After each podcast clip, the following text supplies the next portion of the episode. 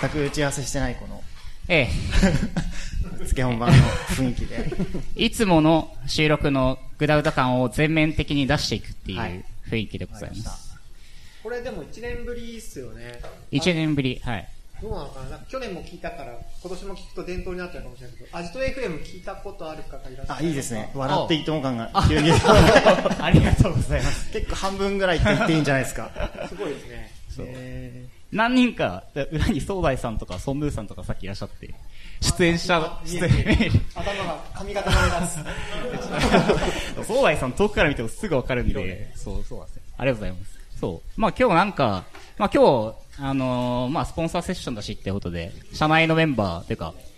フラクトチームの、えっ、ー、と、メンバー4人で話そうっていう、そうですね。プランなんですけど。まあちょっとね、今日なんか僕として一つ話したいネタがあって、最近僕のタイムラインで話題なのが、こう教育ネタなんですよね。うんうん、教育、教育、まあここではプログラマー教育の話をちょっとしたくて、うんうん、なんかこう、プログラマーね、教育しなくても育つと。うん、あいつらは勝手に仕事をしとけば育つみたいな人たちと、いやいや違うと。ちゃんと教えなきゃいけないって人たちと、それから、休みの日も勉強しろっていう人がいたりとか、まあ、いろんな人がいるんですけど、まあ、っていうあたりの、ヨタ話をしたいなと思ってて、プログラム、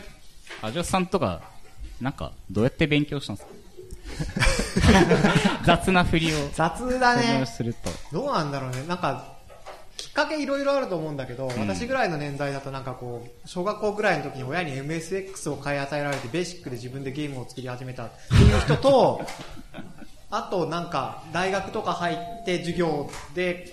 こうなんか最初にパスカルだの C だの書いたみたいな人が私の年代だと多いんだけど私は校舎で大学入って初めて授業で C あいやパスカルだったな。なんか書いたのが私は初ですね。うん。なんかでもあとは仕事しながらみたいな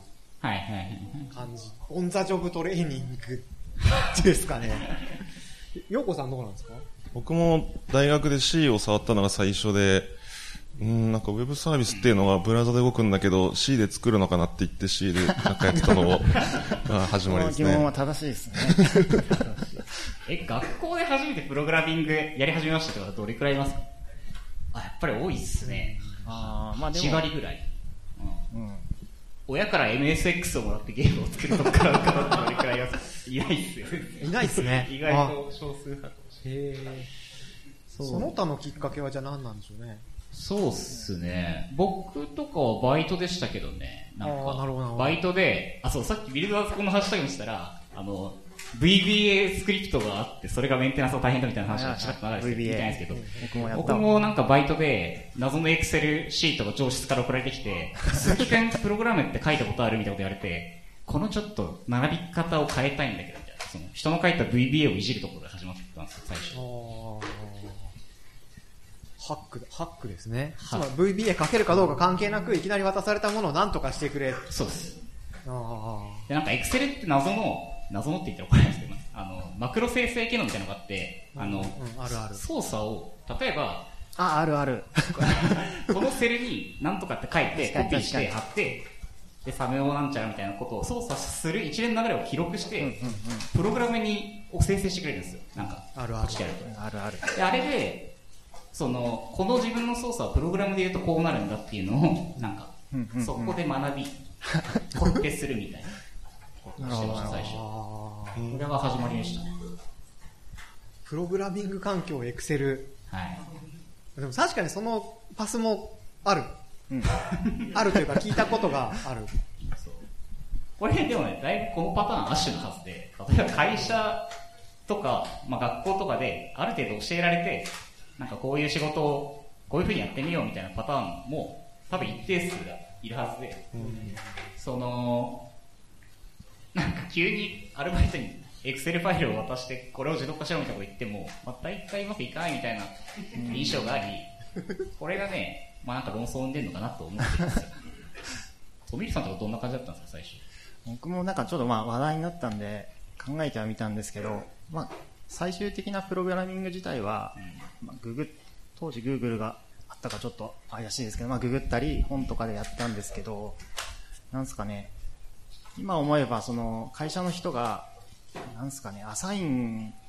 が無謀だったというか、本当にプログラミングとかよく分かってないんだけど、その要求してきたことはプログラミング能力が求められることだったみたいな、そういうその無謀なアサインをしてくれた人のおかげでこう育ったなっていう。あそう。なんかこれないことを要求してくるからいやこれなんか認めたくない自分もいて結局結構追い込められた時みたいな、うんうん、なんかこれやんないとそもそも仕事にならんみたいな時があってなんかやなんかそれでガーって勉強してなんとか動かして終わった後に超疲れるんですけどそのその瞬間だけ結構なんか 伸びてるみたいな。そうそうそうな工夫をさせられるとなんか成長させざるを得ない感じになるんで、うん、答えとしてはなんか工夫をしないとできない環境を用意してあげることなのかなみたいなまあ、そういうのがあるんですけどね、そうなんですよね、どうなんでしょうね、まあ、それを教育するのかされるのかっていうものその自分が教育されるのかこれ多分文脈としては誰か若い人を教育してあげるっていうと偉そうなんですけど、人を教育する文脈だと思うので、それだとすると、まあ、適切な課題を与えてあげるみたいな。と、人は教育される。教育されるというか、ううまあ、伸びる、成長する。いや、そう、なんか、教えるにもなんか、パターンがやっぱりいくつかあるなと思ってて、うん、その、特に会社で、あの、なんだろう、それこそ僕先々週あの学生向けのインターンをやってて、30人、学生30人向けに Go を教えて、で、あとまあ React とか、あと DB 講義とか、まあいろんな講義をやって3週間のコースでやったんですけど、そことかだと、もうティ teaching なんですよ、いわゆる。その、こういうやり方でやってくださいっていう、教えて、かつ問題を出して、その養殖の問題をね、まあ、書いたんですけど、さっき養殖って。その、生の業務ではないけど、まあ、こういう API を作ってみましょうみたいな課題を出して、なんか解かせる、解かせるっていうのをやったんですけど、なんか意外とその、結構その、ギャギャップがあるなと思ってて、仕事でその、実際にの課題を解くっていうところと、なんかその、養殖の課題を解いて、プログラム身につけるみたいなところの、差があるなと思ってて、結構その、なんですか、なんか、計算機、なんか例えば電卓を作ってみようとかはみんなある程度いけるかもしれないけど、実際にその仕事をするときになるっていうところまで、なんか届かせたくて、それが超むずいなっていうのが最近の。うん。で、みんなに聞くと、どうやってそれを学んだんですかって聞いたら、いや、なんか仕事を振られたらできましたみたいな。まあ、なんかそれ それさ、みたいな。うん、なんか、こう、わかんないことってすごく、なんていうのかな、ストレスにもなるんだけど、それ突破すると結構、なんていうのかな、快楽物質が出るというか、すごく心地よい気持ちになるじゃないですか。なんか、その中毒性の連続のような気もするけど、どうなんでしょうね。いや、そうなんですよね。なんか、そうですね。バチバチ課題を倒していくと、まあ気持ちいいっていうのがあって、それにはまらせる初段が必要なんですよね。2、3ステップ目。だから結構教えてる時って、なんかこう自己肯定感を持ってもらうっていうか、なんかこう、あ、俺結構書けるんじゃないかみたいなのを、なんか、5、私ちょっと5書けるみたいな。5書けるみたいな。そう。なんかね、そういうのが大事なのかなと思ってるんですよね、最近。この中でプログラマーに教育なんか教えたことあるって人どれくらいいますか？仕事でもいいし、コーヒーみたいなのでもいいですけど。あ、もう、半分以上の方、ありがとうございます。なんかね、こう、僕らもふわふわと話していて思うんですけど、なんか教えることを教わったことはないのに、教えろって言われるんですよね。それはありますね。うん、なんか急に、鈴研、あ、僕鈴研太ですけど、鈴研、ちょっとマネージャーやって、確かに確かに OJT2 年、1年目のやつつけるからよろしくみたいな。おわかりました。まあでも、それで成長するんじゃないですか、鈴木も。工夫を強いられて。マネージャーを。ねうん、そうなんですよね。うん、そう。まあね、教えたことあります？プログラミングを？プログラミングあるいは仕事？いやあ、ありますよ。その、はい、はい、はい、はい。あるけ、あるけどどうだろうね。なんか、私放り投げるタイプなので。牧場派ですよね。そうそうそう。なんかやっといてってやりますね。僕なんか、ジュースさんにプログラミング教えてくださいって、なんか絡みに行ったら、じゃあ SICP っていう本を読むといいと思うよって言われて、読書会に連れられ、まあ、っていうのありました。楽しかったですけどね。楽しかったですね。それでちゃんと読めるから素晴らしいよね。そう、まあ一つ一つね。まああれもだから教科書ですからね。そうですね。結構実務をやりながら、夜そういうなんか読書会をやって、うん、まあなんか CS の勉強をしながら、うん、まあ業務ではなんか、こう、レガシーなアプリケーションをひたすらリファクタリングするとか、まあなんか、機能足すとかそういうのをやったり。いや、そう。なんかね、そう、これなんか養殖と天然の話にすごい繋がるんですけど、うん、なんか、なんか学びの大きさみたいなところで言うと、結構その、まあレガシーっていうか、他の人の書いたアプリケーションを書き直したりとか、なんか機能を足すみたいなのってめちゃくちゃ勉強になるなと思ってて、なんかこれは僕はこう、サラリーマンエンジニアをやっていて、なんか結構楽しいところの一つでもあるなと思ってるんですけど、まあ、ちょっと変態かもしれないですけど、なんかこう、普通はまっさらのとこから自分の考えたものを作りたいって、なんか多分最初はそうなんだけど、なんかある時点から結構、なんか人の書いた複雑なものっていうのは、なんか、なんでこんな書き方になっちゃったんだろうね、はははみたいな、こう、なんていうんですか、こう、こう最初は嫌だったけど、なんか楽しむ余裕みたいのが、なんかあるポイントから出てきて、そこからちょっと楽しかったですよね。なんかわかります？うん、確かに。うん、いや、なんか僕もあの、フラクト入ってまだ1年経ってないんだけど、だからもうほとんどのコードが他の人が書いたコードで、まあでも、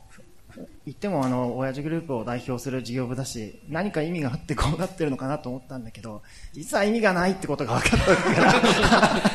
あなんだあのあじゃあ自由に変えてもいいんだみたいな。ここやっぱりここおかしいと思思ったよねみたいな。それがね、ね、それが面白いポイントになってからちょっと楽しくなってきました。ね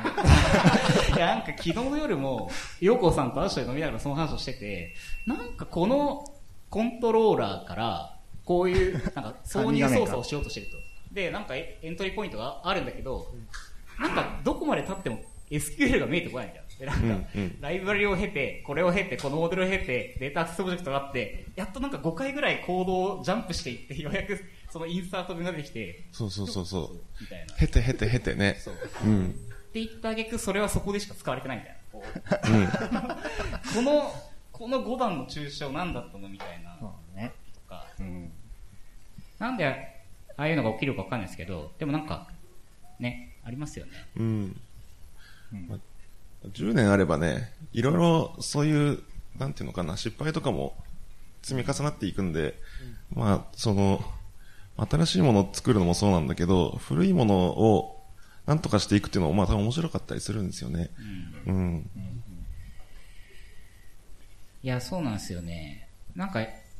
やっぱり仕事をしててすごい思うのが、なんかこう、人の書いたコードをメンテナンスする時間っていうのはやっぱり、なんか圧倒的に長い。はい、ちょっと聞いてみようかな。今、人の書いたコードをメンテナンスしてますって人どれくらいいます？あ、あ、もうありがとうございます。もう8割以上。やっぱそうなんですよね。なんか人のコード、書いたコードを解釈して読んで理解して書き、安全に書き直していって、みたいなのが、そう。なんか、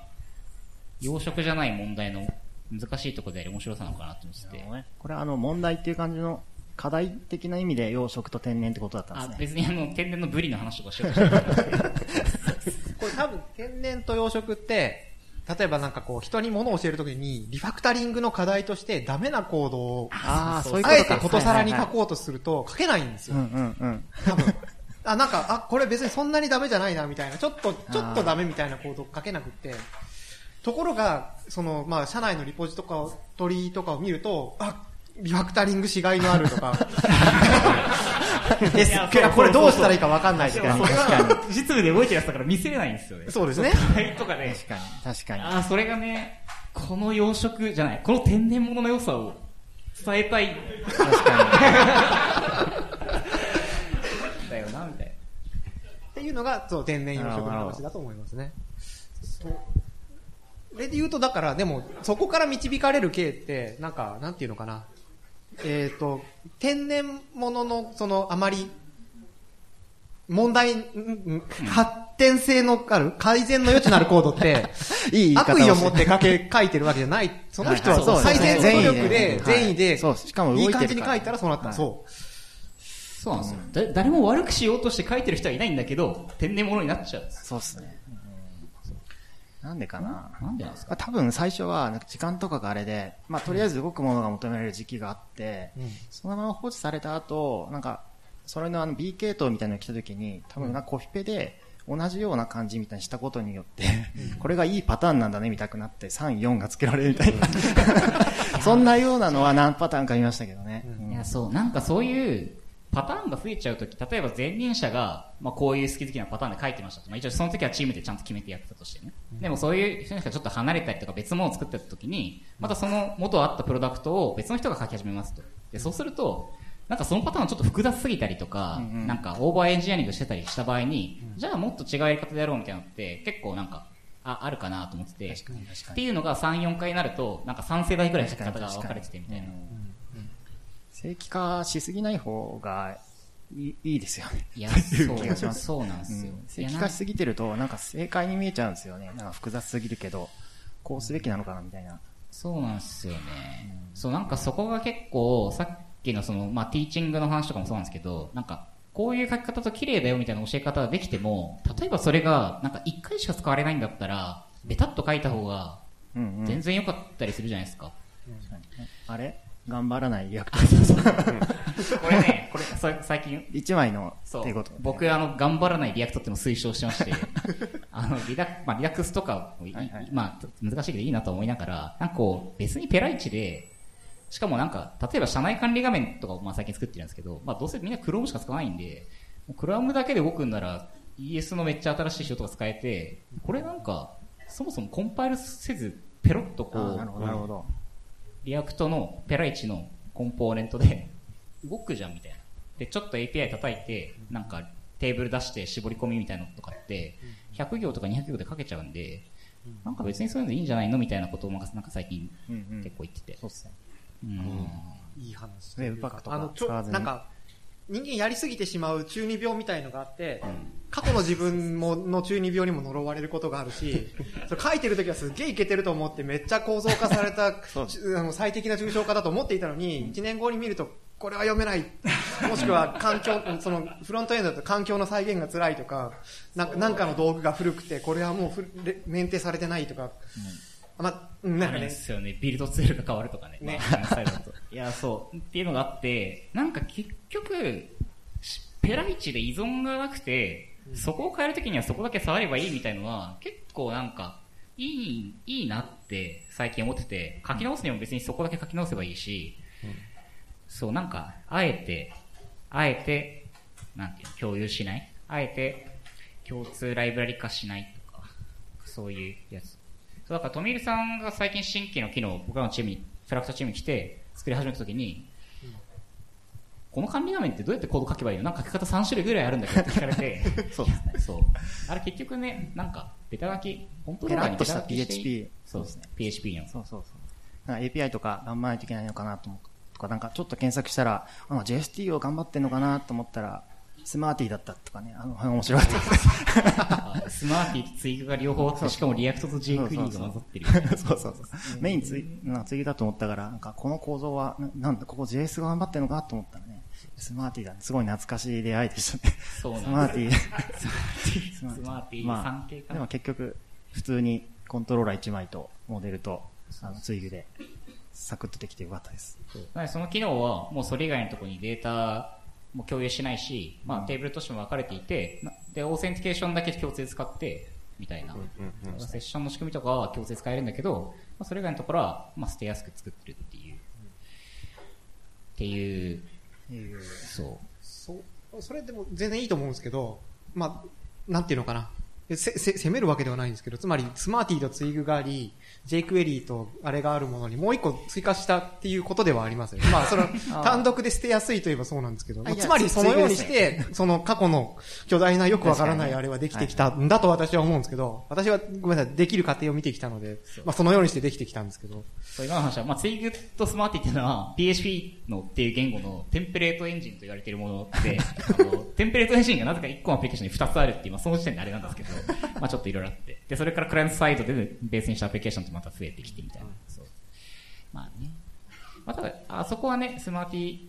かな？スマーティーですよね。だから、ツイグっすね。あ、ツイグか。ツイグ使ってたんで、まあなんか、技術作としては増えてないんですけど、書き方のスタイルがっていう。いや、みたいのが、なんか結構、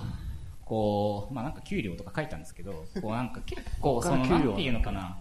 実際に仕事したアウトプットになんか、もの複雑性みたいなのに縛られてほしくなくて、その、なんていうか、書き方の複雑性は僕らが、僕たちエンジニアが持ち込んだ複雑性で、やっぱ僕らが授業やってて、こう機能を提供するところが一番プライオリティが高いと。まあ、ただ、長期的にそれをちゃんとメンテしていかなきゃいけないっていうのは、まあ、僕らの仕事もあまあ、両方あるんですけど、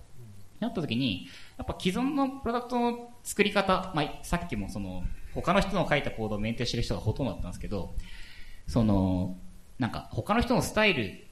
を完全に理解し、しかもそれが悪いデザインであっても、それでずっと2年3年と書き続けなければいけないっていうのと、なんか潰しやすいデザインを作るっていうのと、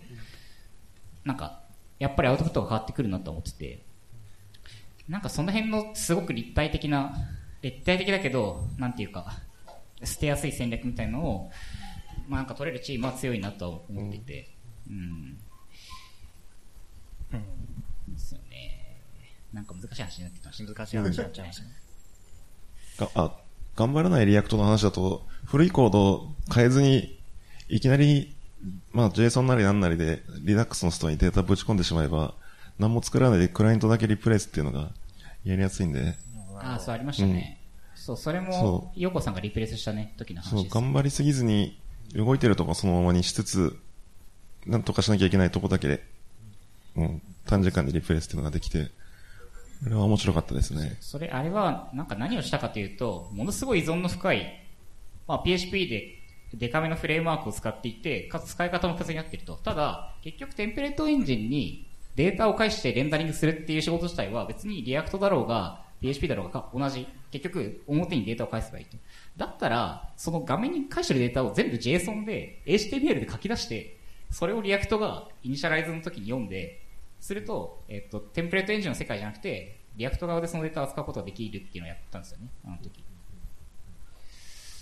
うん。そう。だから、逃げの一手、逃げの一手というか。まあ、なんかパーツが多い時はいいかもしれないですね。うん。だからなんか段階的にリファクタリングする戦略っていう意味で、なんか結構あれは効果的な方法だなと思って、うん。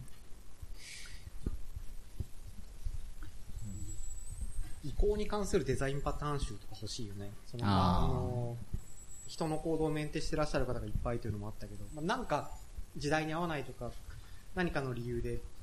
移行する、書き直す、リプレイスするっていうことを部分的にもやっていかなきゃいけないことがあると思うんだけど。そうですね、そうですね。なんかね、あるといい。いや、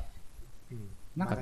そう、なんか、多分今の話って、なんかこう、多分ソフトウェア書き換える方法って3つぐらい大きく分けてあると思うんですけど、まあ、リファクタリング、その同じ動作をするように、もうちょっと読みやすくテスタビリティ上げて書いていくっていう方法と、あと、リフルリプレイスするっていう、全く書き直すっていう、まあ、これだと大体失敗しちゃうんですけど、まあ、それは置いといて。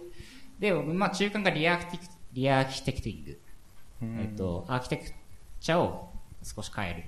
でも全部は変えないっていう。なんか、リファクタリングだけでやっぱり、その、解決できない問題もあるじゃないですか。その、うん。動作モデルを変えたいとかね。うんうんうん。そうですね。まあ、まさに今やってるやつだから、ちょっとしんみりしちゃいますね。この、その、そこはかとないしんみり感、そうですね。今年やっていこうみたいなのをこの前やったばっかりで、まだそまだその、デザインが見えていないからその、そのことがつい頭に浮かんでしまう9年前に設計されたアプリケーション、まあ、9ですよね、9年前に設計されたアプリケーションで、データベースの構造が変わってない、変わその当時から変わってなくて、どんどん肥大化していると。で、アプリケーション側も、そのデータモデルに依存して、どんどんこう複雑化を経て、うん、で、さらに要件を膨らんで膨らんで膨らんで、まあ運用されてきた。うんうん、ただそのデザインだとできないことっていうのがいくつかあると、例えば集計軸を増やしたいんだけども、レポート、いわゆる、これは広告配信なんで、えっと、広告何回出たよとかクリックされたよというレポートのテーブルがあるんですよ。でもそのレポートのテーブルがめちゃくちゃでかくて、その構造を変えるためには、えっと、まあ、ものすごい、いろんな部分をケアしなきゃいけない。サービスが密だからっていうのと、あと集計側のジョブも、そこに入れるためのジョブというのがいくつかあるんだけど、えっ、と、それぞれ全部か全部に隙間追加しなきゃいけない。みたいな。この話をし始めるとね、こうなんか、ね、あ、どうやってやろうかなっていうの今、そうそうそう。しんみりしちゃう。しんみりしちゃう。別の話しましょうか。別の話します。はい、どうぞ。どういうことかな。最近ね、プロトバフが、去年からだと、フラクトチームだいぶプロトバフ勢力が増えましたね。そうですね。最初、アジオスさんですよね、持ち込ん最初の。そうそうそうそうそう。ゆぐいさんのあのキータの記事を見て、ああ、確かにこれは良さそうだと思って、やってみたら周りの人も使ってくれたんで、広まりつつあります。あ、何に使ってるかっていうと、えっ、ー、と、広告配信サーバーの中になんか、まあ、JSON API みたいなっていうか、HTTP プラスメッセージパックで、まあ、JSON っぽい API みたいのがあるんですけど、すごい昔に作ったので、スキーマ的なもの、なの、えー、なんだっけ、オープン API とか、ああいうもののスキーマもしくは、まあ、プロトバフのスキーマみたいなものがなくって、その、データ作ってるところのソースコードを見ないとどんなデータの JSON の中身になってるかわかんないみたいなのがあったんですけど、うん、その辺をまあ、プロトバフで整理してやって、うん、っていうことをし始めたりしてます。そう。なんかね、で、アジョスさんがプロトバフ、まあ、あれ、なんかバッチのとこですよね。あの、あれちゃいましたっけ？最初ってベーカー。バッチっちゃバッチ、あの、なんかこう、KVS のペイロードをプロトバフの中に決めていくみたいな。そう、あそこね。うん、そう、なんか僕らのサービス、な、多分いろんなサービスでそうだと思うんですけど、なんか、1個のデータ形式を、例えば複数のサーバーで使う必要があって、で、で、まあ、マイクロサービス的な構成だと、それぞれそれぞれ言語が違うとか、あの、シリアライズをそれぞれの言語で、シリアライズでシリアライズをそれぞれの言語でやらなきゃいけないみたいなのがあって、僕らだと、えっ、ー、と、PHP と PAL と RAN と Go と Ruby と、多いですね。まあ、たくさんあるんですけど、そう、まあ、っていうので、まあ、同じデータを使いたいなっていうのがあって、まあ、プロトバフで、えっ、ー、と、ライブラリ、まあ、クライアント側のコードを生成すれば、まあ、それぞれ使えますねっていうのがありましたよ。うん。あとなんかね、今ログも、まあ、これ今仕掛かり中の話なんであれですけど、確かに。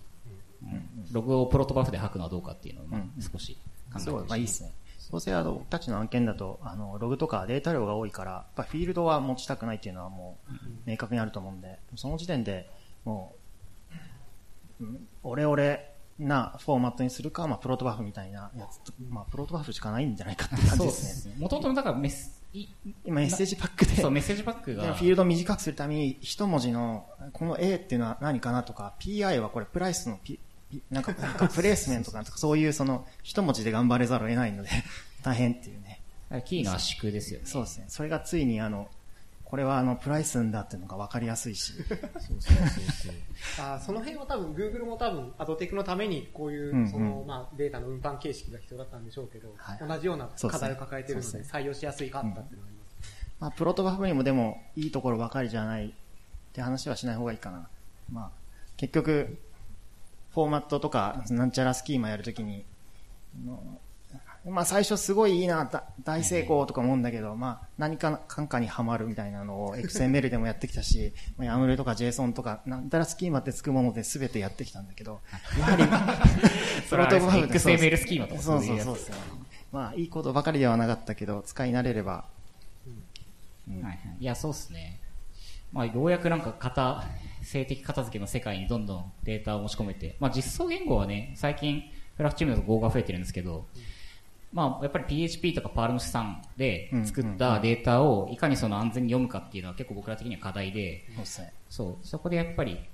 知られるフォーマットっていうのはすごい効いてきたっていうところです、まあ、ゼロバリューですごくハマるってことですね。まあ、ちょっとだけ言っとくと。ゼロバリューね。そうですね。そう。Go のゼロバリューの解説をすると、まあ、Go ってストリング型っていうのがあったら、えっと、からゼロバリュー、例えばゼロバリューというのは、えっと、空文字です。うんうん、で、例えばイントのゼロバリューというのはゼロ。で、えっと、ヌル、ヌルとかニルとかっていうのではないっていう、その、型による初期値というのをゼロバリエと呼んでるんですよね。で、それをなんで、えっと、PHP 側で、えっと、例えば、えっと、プライス、価格の値をヌルで埋めて、まあ、特に値はないみたいなことを埋めたときに、うんうん、Go 側では、それはイント型では、えっと、シリアライズできない。ヌルを取ってるから、うん、うん。あとなんか、パールとか PHP で、まあ何もなければ、OK みたいな時で、まあ、アンデフで返したのが、いつの間にかゼロが入って、ゼロが正常側だったら大変なことになるみたいな、そういうのが、まあ、要注意ですね。そうですね。はい。いや、そうですね。 Protobuf もだからバージョン2と3があって、3だとあんまり起きないかもしれないけど、2だと割と比較的容易に null が登場しちゃうんで、あそうですね。Go みたいな言語で使うときは、まあ、それを理解した上で使うみたいなテクニックはあるけど、まあ、サイズは小さいし、まあ、読み書き早いし、いいところもあるよと。いや僕なんかこの間びっくりしたのが、あの、配信サーバーの、あの、 Perl、Perl が解釈してるコード、あの、実際に実行しないとどういうデータがどういう風に流れてるか分かんないじゃないですか。で、流した結果を元に、あの、トミルさんが5に変換したあれ。ああ、タイ、タイハッシュ使うやつね。タイハッシュの解説。ネタがまるで、パール、パールの、なんか通り、なんか、なんか、これをあの、サーバーにリクエストパラメーターみたいなやつに、どんどん値が、あの、ユーザーエージェントはこれみたいなのが、ものすごい if の中でどんどん付け加えられていくんですけど、それがあの、どこでどういうふうな if 文を超えているのかがわからないみたいになったので、 tie hash というものは、あれはハッシュマップ、まあ、ちょっと Perl 僕詳しくないですけど、その、 Perl のオブジェクトがあって、まあ、ハッシュマップ的なものがあって、そこに入ったオブジェクトとかの、をトレトレースするような機能なんですよ。そうですね。そこの値、そこのキーにどんなトレース、あ、そうですね。はい。トレースすることに使うこともできたっていう。そうですね。そうですね。難しい。そうですね。うん。普通のまあ、ハッシュっていうよくあるマップみたいな方なんだけど、そこに、はい。それをあの、高度なオブジェクトのように扱って、インとアウトをあの、コントロールできるみたいな機能を使って、なんかデータがこう入ってきたっていうのを次々内側にあの入れ物作ってログしといて、そのハッシュが解放されるときに、あの、こういうのが入ってこういうデータがなりましたみたいなのを吐くと。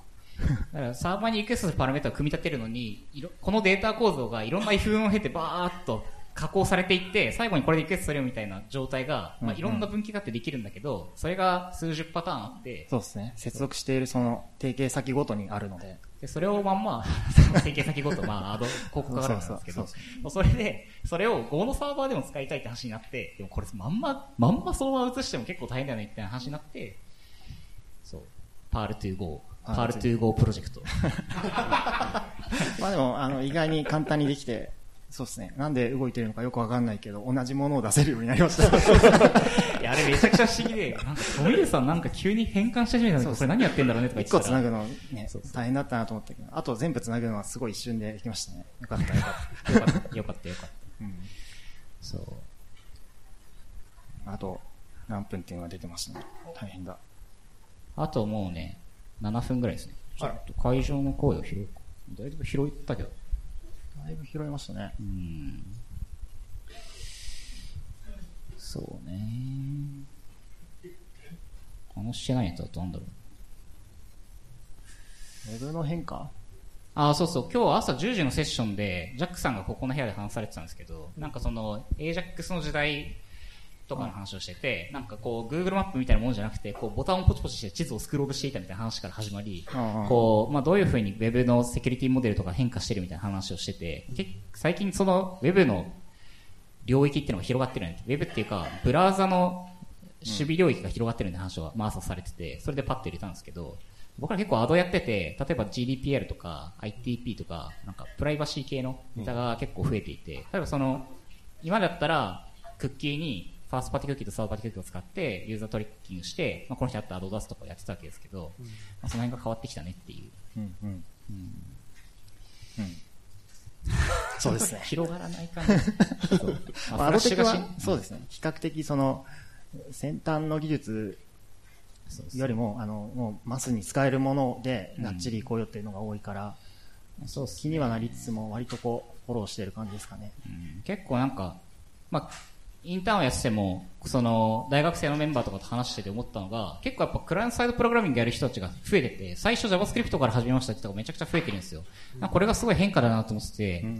なんか、パールから始めるとか C 書くとか、なんかあったと思うんですけど、結構その、UI とか、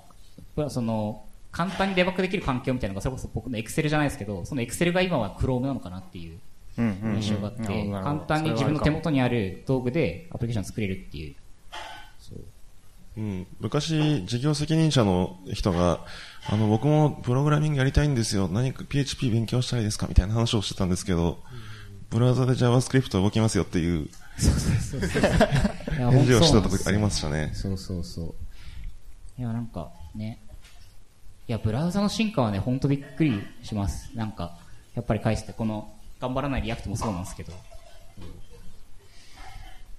いやー。そう、だからね、なんか教育教育とか言ってるんですけど、結構教えてると、なんか若い、その今大学生だよみたいなメンバーがやってることを見てると、毎年変わっていって、なんかこっちがすごい、なんかまあ、教えられる、なんか、それがトレンドに、次はやっぱりトレンドになっていくから、やっぱり教えることっていうのは、なんか、教える教えないの話もそうだけど、やっぱり教えて学べることっていうのは、やっぱりまだまだたくさんあって、なんかこういったキャリアを重ねてるエンジニアの人たちでも、やっぱりなんか新しいことを学ぶ、まあそれこそビルダーズコンみたいな場所で、こう、知らない技術に触れて、やっぱりなんかこう、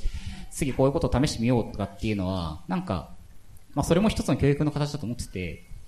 そう、なんかそういうのは大事ですねっていう。いい感じにクロージングに入り始めました。はい、あ、バレました。視界力を見せようかな。そうですね。ビルダーズコン、いいイベントですね。はい、いいイベントです。まあ、そんな感じですかね。はい。はい。まあ、そんなところでちょっとぐだぐだしておりますが、えっ、ー、と、まあ、ビルダーズコン今年も来れて嬉しく思っています。まあ、これからも午後もセッションあるんで、えっ、と、皆さんビルダーズコン楽しんでいってください。えっ、と、じゃあ、えっ、と、今日のセッションはここまでということで。はい。はい、ありがとうございました。えっ、ー、と、あ、そうそう、宣伝、これスポンサーセッションで一応宣伝をしておくと、えっ、ー、と、ボヤージグループでは絶賛エンジニアを募集しています。はい、えっ、ー、と、じゃあ今日の収録は以上です。どうもありがとうございました。ありがとうございました。